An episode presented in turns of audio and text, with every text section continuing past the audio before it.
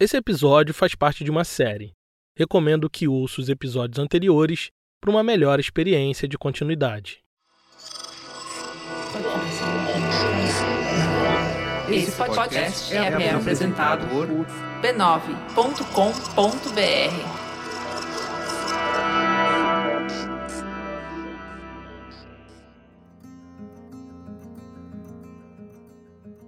Perto do fim, Carolina vivia como no início.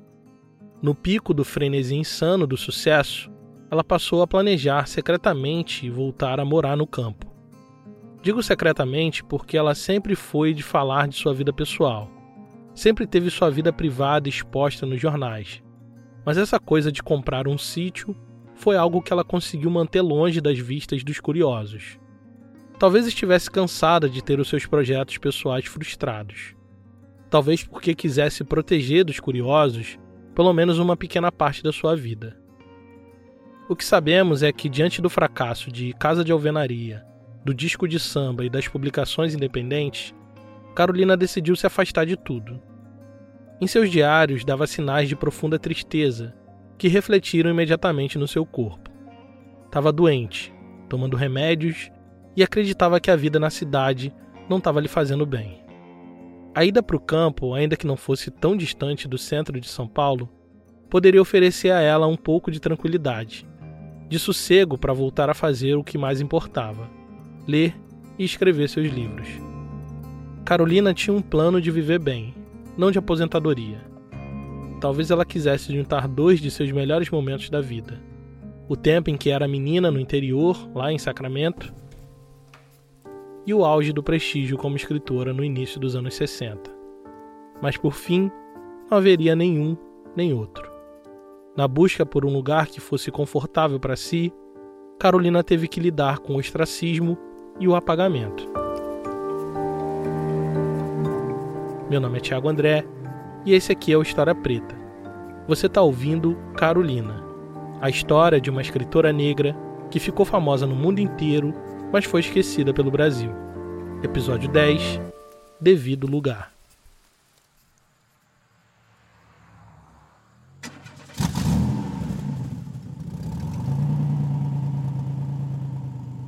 Carolina tinha um sítio em Parilheiros como um refúgio. Há algum tempo ela ia para lá para fugir das perturbações da cidade e dos desdobramentos da fama repentina. Da cidade até o sítio dava mais ou menos 40 quilômetros de distância. Era uma viagem difícil, desconfortável e cansativa. Por essa razão, os filhos de Carolina não gostavam de acompanhar a mãe nas idas e vindas entre o campo e a cidade. Estavam bem instalados na casa do bairro de Santana.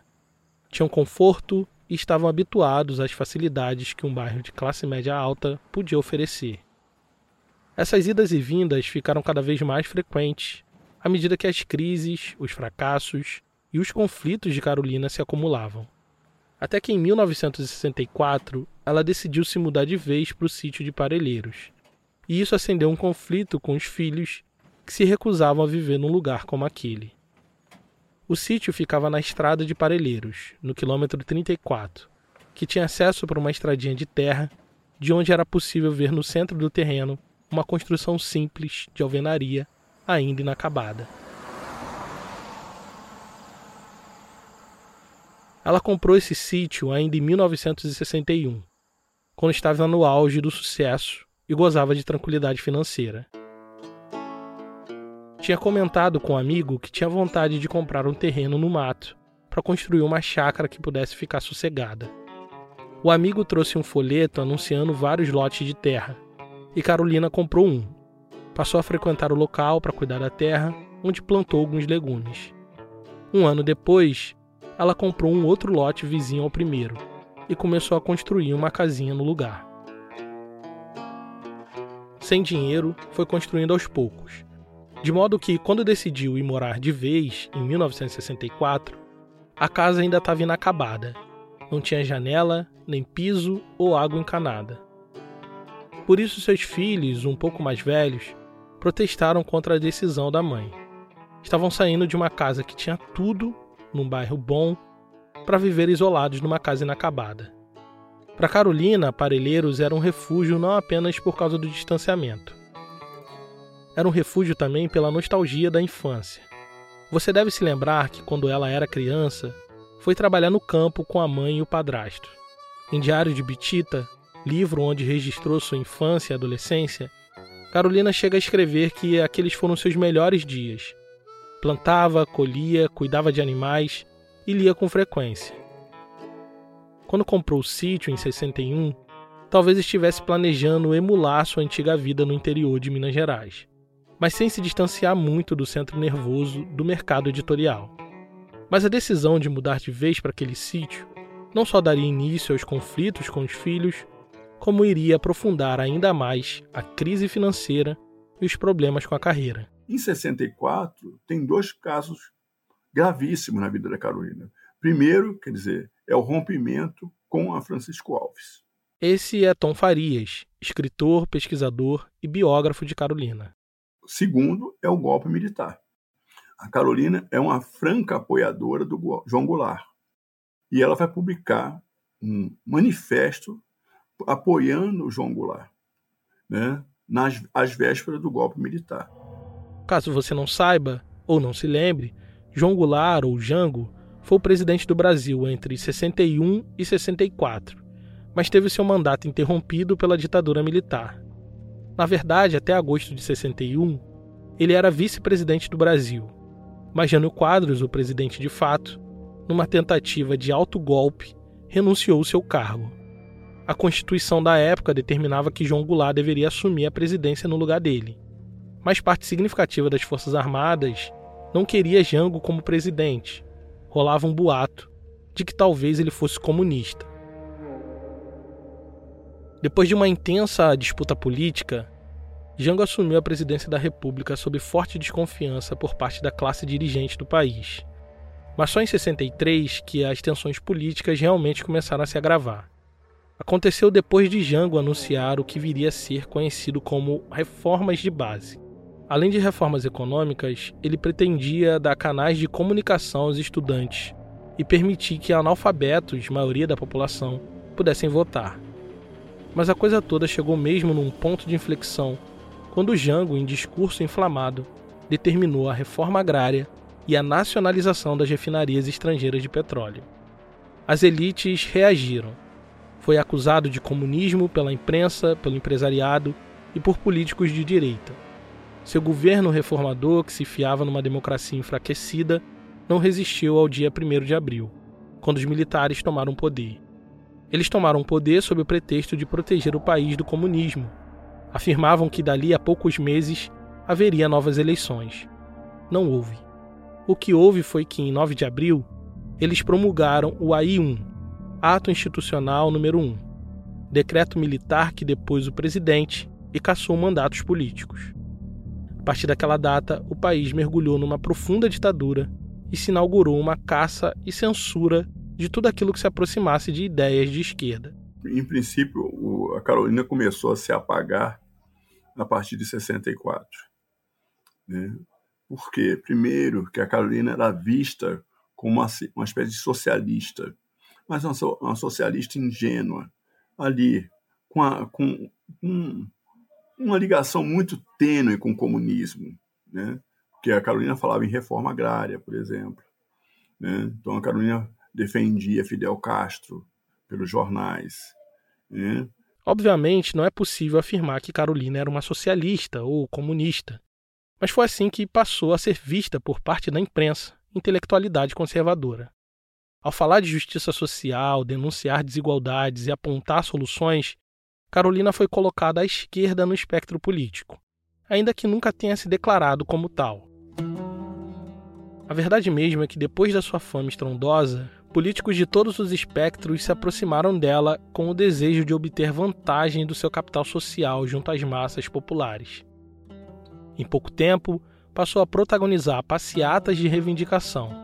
De policiais militares a movimento negro, todos contaram com a generosa presença de Carolina Maria de Jesus. Então não demorou muito para estreitar laços com políticos como Leonel Brizola, JK, Jânio Quadros e o João Goulart. Desse último, inclusive, ficou tão próxima da primeira-dama que passou a vestir os mesmos looks costurados pelo alfaiate dela. Apesar de nunca ter falado categoricamente onde estava no espectro político, suas posições sobre política eram bem claras. No seu diário, ela chegou a escrever coisas interessantes sobre os políticos que encontrou, como é o caso daquele verso que dizia: Quando estou com fome, quero matar o Jânio, enforcar o Ademar e queimar Juscelino. Ou aquele outro que escreveu sobre o aumento das passagens, que dizia o seguinte: Juscelino esfola, Jânio mata, Ademar rouba, a Câmara apoia e o povo paga. São nesses pequenos versos que a gente percebe que a bússola política de Carolina era muito pragmática e estava apontada para os anseios das pessoas mais pobres, daqueles que passavam fome, como ela passou. Talvez por isso, um dos seus versos mais famosos seja aquele que diz que o Brasil precisa ser dirigido por alguém que já passou fome, pois a fome é professora. Quem passa fome aprende a pensar no próximo. Isso é muito forte e revelador do que pensava Carolina sobre os políticos de sua época. Pensamentos que muitas vezes se traduziram em conflitos públicos. É o caso da discussão que ela teve com o governador Carlos Lacerda. De passagem por São Paulo, Carlos Lacerda, governador do Rio de Janeiro, na época chamado de Estado da Guanabara, convocou uma coletiva de imprensa para falar sobre sua visita. Carolina foi até o local da coletiva indignada, chamou Carlos Lacerda de monstro, corvo e assassino de mendigos. A indignação dela tinha um motivo. Naquele ano, o jornal Última Hora trouxe ao público a denúncia de que o governo do estado da Guanabara pôs em curso a chamada Operação Mata Mendigos. O serviço de repressão à mendicância, criado por Lacerda, estava promovendo o extermínio da população em situação de rua no Rio de Janeiro. O caso veio a público quando uma moradora de rua conseguiu escapar de uma chacina e denunciou os policiais responsáveis. Ao longo da denúncia e das investigações, diversos corpos foram encontrados no Rio Guandu e no Rio da Guarda, com sinais de tortura e execução. Quando soube que Lacerda estaria em São Paulo, Carolina se pôs como porta-voz daqueles que não tinham voz. Recebida por seguranças e jornalistas, Carolina partiu para cima de Lacerda com acusações contundentes.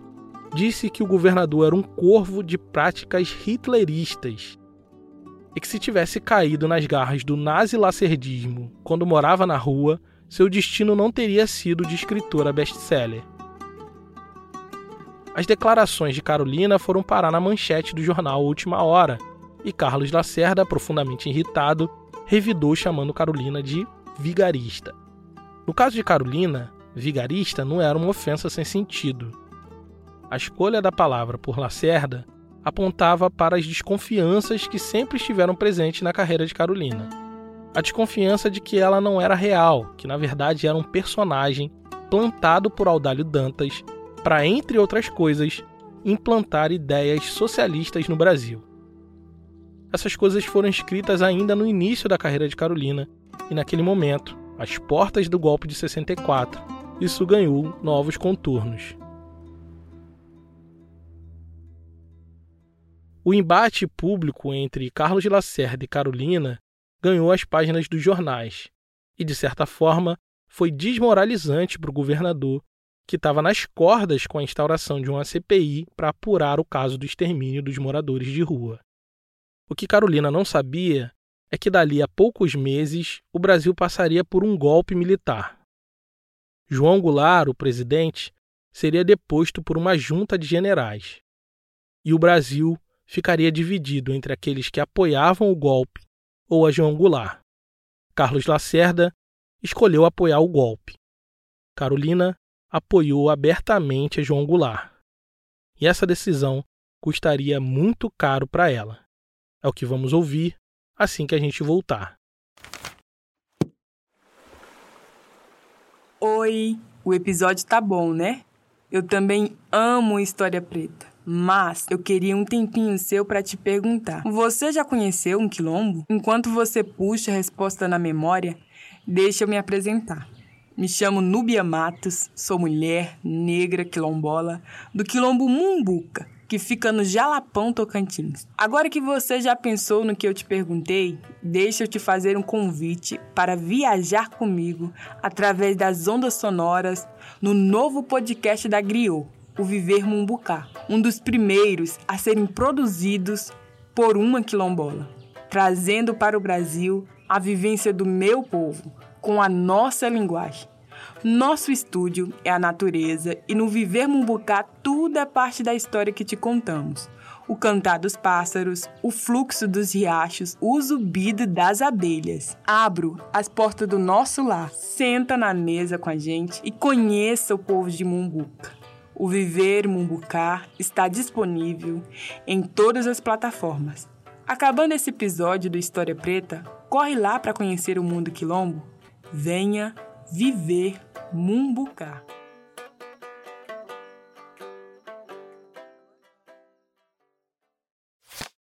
Como vimos, João Goulart tinha lançado uma série de reformas econômicas, políticas e eleitorais que ficaram conhecidas como reformas de base. Diante do Congresso conservador e reacionário, para conseguir apoio popular e implementar as reformas, Jango decidiu fazer vários comícios públicos pelo país, com a finalidade de apresentar suas ideias para o povo. Trabalhadores, compareçam ao comício das reformas com Jango, dia 13, sexta-feira, às 17 horas e 30 minutos, em frente à Central do Brasil. O primeiro deles seria na Central do Brasil, mas não haveria outros. 18 dias depois, sofreria um golpe de Estado. O discurso de Jango naquele dia falou em reforma agrária, redistribuição justa da propriedade de terra para os trabalhadores do Brasil. Falou também sobre a ampliação de direito ao voto, estendendo aos analfabetos, que representava 40% da população. Setores conservadores da sociedade reagiram e foram às ruas pedir a cabeça de João Goulart. A imprensa hegemônica e parte considerável do empresariado brasileiro ficou contra o presidente. Foi nesse instante que Carolina Maria de Jesus escreveu de próprio punho uma carta manifesto de apoio a João Goulart. No dia 23 de março, portanto, apenas oito dias antes do golpe, Carolina publicou o seu apoio ao presidente no jornal. Deu parabéns pelo que, segundo ela, foi um gesto nobre e humano de proclamar uma outra abolição, as reformas de base. Comparou Jango a um médico que examinou profundamente o Brasil e deu a receita, as tais reformas de base. Esse manifesto que ela publica em apoio ao João Goulart, ela fala que as reformas de base do João Goulart é o novo quilombo do Brasil. Então, para você ter ideia da amplitude desse discurso dela. Né? Então, quer dizer, para as forças que chegavam ao poder, com toda a sanha que você né, vê aí, né, essas coisas de golpe militar, com essa sanha toda, chegavam ao poder, quer dizer, quem defendia essa, essa área resolveu guardar seus discursos, ficar ali quietinho no canto, enquanto a Carolina queria cada vez mais aparecer. Mais aparecer. Então, ninguém queria esposar esse discurso da Carolina. Né? Obviamente, ninguém queria publicar a Carolina. No estopim do golpe militar, Carolina estava ainda buscando viabilizar a continuidade de sua carreira. Audálio Dantas abriu mão dos direitos autorais como editor do quarto de despejo, e a livraria Francisco Alves encerrou o contrato com Carolina. Diante disso, ela resolveu vender os direitos de quarto de despejo para quem quisesse pagar melhor. O anúncio de vendas saiu no jornal Última Hora, onde disse também que tinha direitos autorais de Casa de Alvenaria e outros dois livros ainda não publicados. Mas ao que parece, nenhum comprador se interessou pelos livros de Carolina. Naquele Brasil de 64, de golpe militar, perseguição política, ninguém queria ser o fiador das palavras de uma mulher que apoiou abertamente o lado perdedor e brigou publicamente com um dos principais apoiadores do lado vencedor. Carolina, mais uma vez suscetível aos acontecimentos fora do seu controle, apostou suas fichas no cavalo errado e pagou um preço por isso. E o inimaginável aconteceu. Naquele mesmo ano, Carolina voltou a catar ferro velho pelas ruas de São Paulo. mas foi maltratada por outros catadores que consideravam ela uma farsante, já que todos sabiam que ela tinha ficado rica. Há quem diga que isso era uma performance de Carolina para trazer os holofotes para si novamente. Mas eu não consigo pensar que uma pessoa queira passar por tudo aquilo de novo se não tivesse extrema necessidade para tal.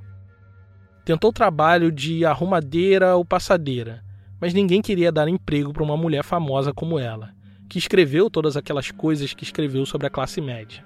Então, isso tudo vai levar a Carolina a sair do conforto da casa de Santana e ir para Parelheiros, para uma casa sem água, sem luz, sem porta, sem janela, não tinha nada.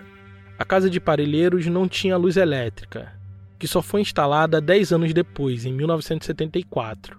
Sem muitas opções, sem meios seguros de sustentar seus filhos, Carolina alugou sua casa no bairro de Santana e partiu de vez para o sítio de Parelheiros. Lá ela passou a trabalhar na roça, plantar uma horta de alimentos para a própria subsistência. Abriu uma mercearia para complementar a renda, mas não conseguiu fazer dinheiro, porque vendia fiado para os vizinhos que nunca pagavam. Sua vida foi tomando um rumo dramático. A decisão de se isolar de tudo e ficar longe da vista de todos contribuiu para acelerar o seu processo de esquecimento da memória pública. Mas na quietude do campo, Carolina continuou arquitetando meios de emplacar os seus projetos e voltar à vida pública. Escrevia sempre e tinha planos de publicar alguns livros engavetados. Nesse momento da vida, as aparições dela na mídia, nos jornais, são esparsas, em 1966, ela fez uma participação no programa Moacir Franco Show, mas sem grandes repercussões. Nos jornais chegou a sair que ela planejava voltar ao teatro para encenar duas de suas peças.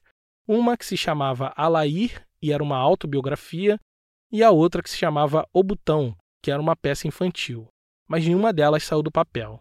Em outra matéria, ela chega a dizer que também lançaria um livro chamado Antologias, onde escreveria sobre o seu avô, o Sócrates negro de Minas Gerais. Mas também não aconteceu. Ela não parou. Seu impulso criativo, o desejo de pôr algo novo no mundo, manteve ela em movimento. Mas das poucas vezes que foi ouvida pela imprensa, foi tratada como louca, como uma sonhadora vivendo no mundo da lua. E de certa forma, esse estereótipo colou na sua imagem, Nesses últimos anos, muitas pessoas tinham se afastado e não queriam se associar à imagem dela. A solidão bateu pesado e ela tentou continuar a vida. Em 1971, ela recebeu uma nova proposta, dessa vez para fazer um filme inspirado em sua história. O Despertar de um Sonho era um filme de produção alemã dirigido por Gerson Tavares, cineasta brasileiro que já tinha realizado um outro filme adaptado de livro e que teve boa recepção da crítica. Carolina recebeu 3 mil cruzeiros pelo filme, mas ele nunca chegaria a ser exibido no Brasil.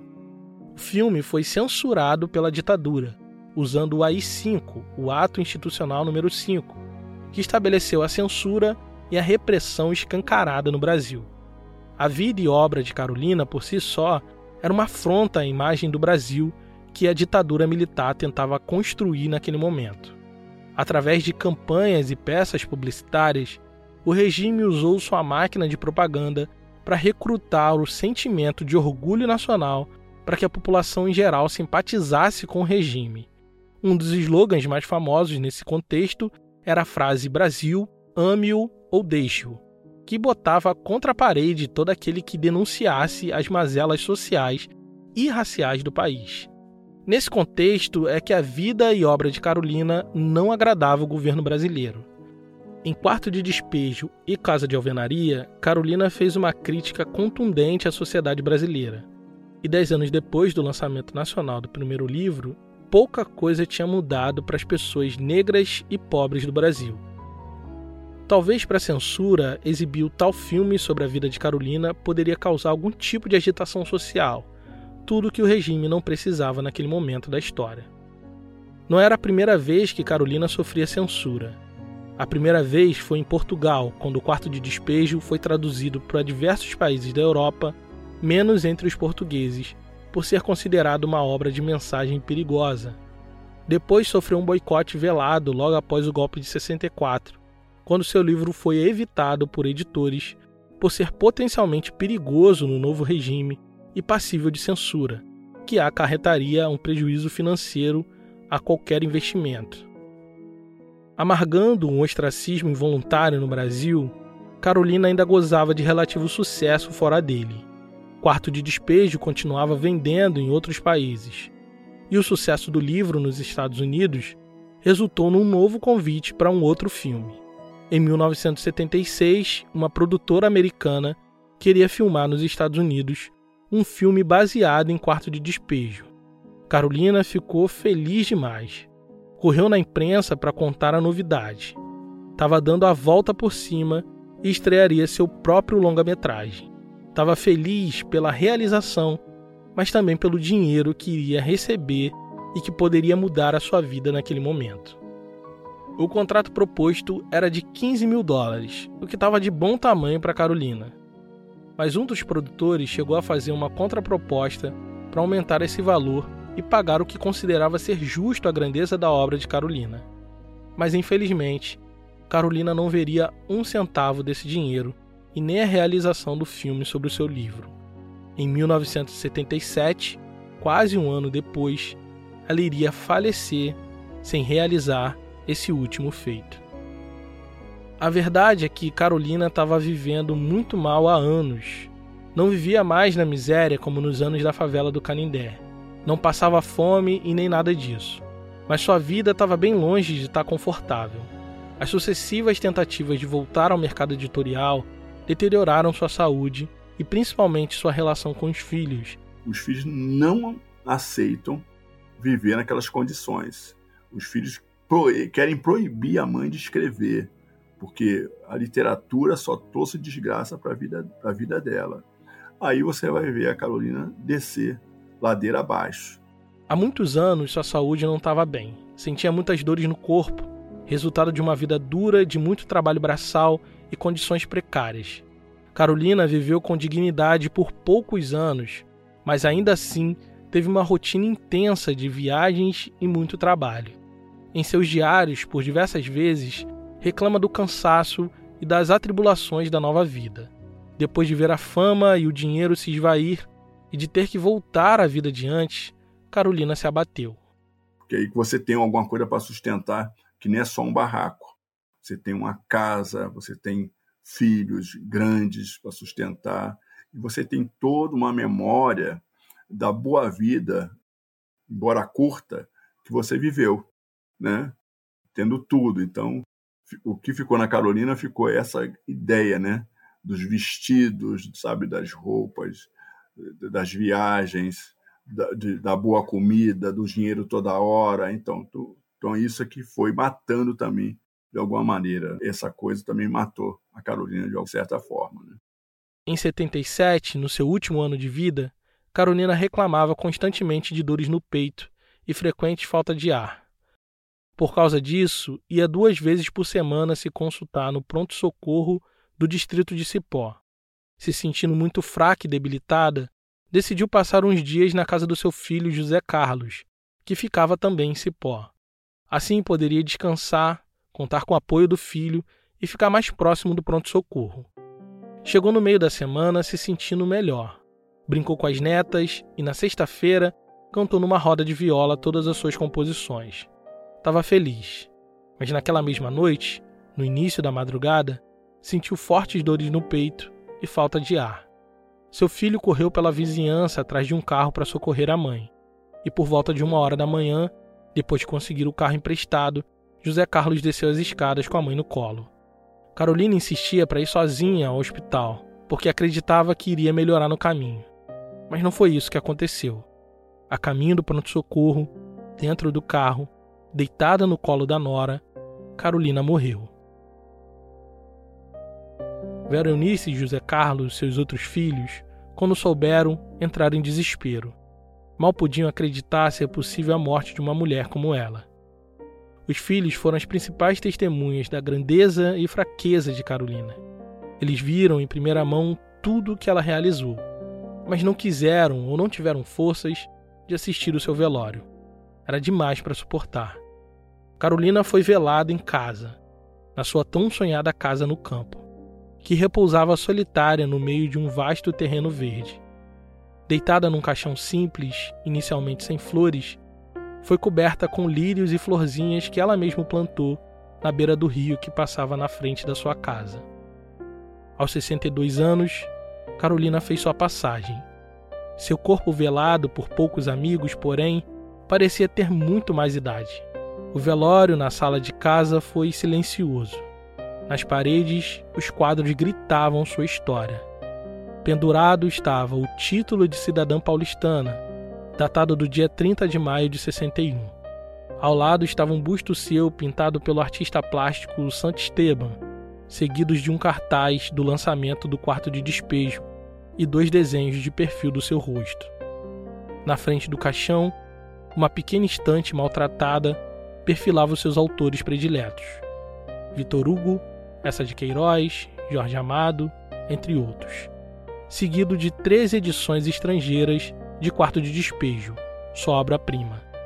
Naquela sala em silêncio, seu legado falava alto. Apesar de ter representado o Brasil tantas vezes no exterior, no seu enterro não apareceu nenhuma autoridade, nenhum escritor, nenhum jornalista. Estava cercado dos filhos, alguns vizinhos e Audálio Dantas, seu antigo amigo que não via há mais de dez anos. Ele, que foi testemunha ocular da mente agitada de Carolina, mal podia acreditar que ela estava morta. Meses depois, escreveu um artigo no jornal sobre a morte de Carolina e pôs no papel aquilo que acreditava ter sido a derrocada da escritora. Carolina não soube parar. Foi o que ele escreveu. Audálio diz no texto que tentou fazer ela parar em casa de alvenaria.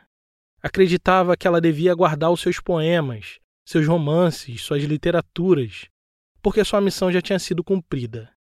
Acreditava que ela deveria parar de vez. Não poderia estar mais equivocado sobre quem era Carolina. Olhando para sua trajetória de vida, a gente logo percebe que ela jamais seria capaz de parar. Carolina foi a vida toda uma mulher que caminhou, mas nunca encontrou seu lugar. Saiu de Sacramento, andou pelo interior de Minas e São Paulo até chegar na capital. Morou de favor, em ocupação, na favela, na rua, em casa de alvenaria e no campo. Passou por diferentes lugares sociais. Transitou em diferentes percepções, em diferentes salões e nunca parou. Perambulou como se fosse estrangeira de todo lugar. Uma peça inadequada que nunca pôde se encaixar. Não que ela não quisesse, mas parecia que nenhum lugar era feito para compor a existência de uma mulher como ela. Negra, literata, ambígua e pouco disposta a se conformar. Imperdoável num país como o Brasil. Um país também feito de contradições e ambiguidades. A ambiguidade de criar um mecanismo que trouxe a fama para Carolina, mas também gestou o seu esquecimento. Porque talvez eles queriam consumir as suas dores, se alimentar do insólito, mas não estavam dispostos a ver ela como uma igual. Por isso queriam que ela parasse, mas ela não parou. Queria ser sempre lembrada, mas acabou esquecida. Mas não totalmente esquecida. Depois de sua morte em 77, Carolina experimentou uma quase morte da sua memória pública. A verdade é que em 58, quando ela foi apresentada ao Brasil, pouca gente entendia o universo de pessoas como ela. Carolina venceu no mercado editorial cercado de pessoas brancas, feito de pessoas brancas para pessoas brancas. Pessoas, muitas delas cheias de boa intenção, mas que não compreendiam ainda a dimensão do que era Carolina Maria de Jesus para o Brasil. Foi através dessas pessoas que ela alcançou o sucesso mas também o esquecimento. Sua memória permaneceu adormecida, silenciada, como seu velório em Parelheiros. Mas seu legado encontrou eco numa nova geração, sobretudo de mulheres negras como ela. Mulheres que, ao ingressar nas universidades, foram acolhidas na literatura de Carolina. Nas prateleiras e bibliografias lotadas de rostos e biografias brancas, estava escondida uma solitária mulher negra. E aquelas pessoas, antes alijadas dos espaços de produção de conhecimento, passaram a ingressar nas universidades, trazendo consigo uma experiência de vida que leu Carolina com uma nova lente. Uma lente de um Brasil de baixo, um Brasil negro. E foi da mão das pessoas negras, sobretudo mulheres negras, pesquisadoras, intelectuais, escritoras como Carolina, que a memória de Carolina Maria de Jesus renasceu. Foi a biografia de Tom Farias, o curta-metragem de Jefferson D., o especial de TV estrelado por Ruth de Souza, que deu um novo fôlego para que ela renascesse na memória popular. Foi a pesquisa de mulheres como Amanda Crispim, Fernanda Felisberto, Fernanda Souza, Fernanda Miranda, que Carolina ganhou novos olhares. Foi na curadoria de Hélio Menezes e Raquel Barreto que a gente pôde ver na exposição Um Brasil para os Brasileiros uma Carolina para além do pano branco na cabeça e dos sacos de estopa na favela. É do esforço de Vera Eunice, filha de Carolina, de Conceição Evaristo, escritora e pesquisadora, que estamos vendo os livros de Carolina renascer numa nova versão que respeita o seu estilo, sua voz e seus desejos.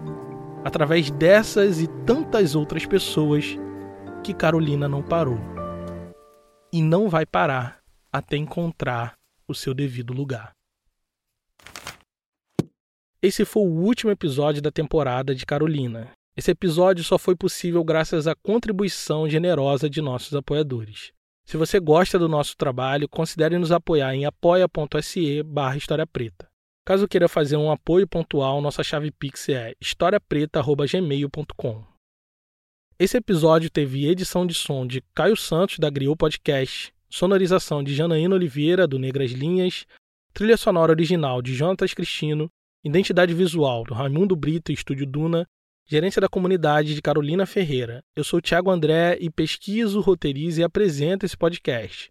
A bibliografia que dá base para o episódio está aqui na descrição. Obrigado por ouvir e até a próxima temporada.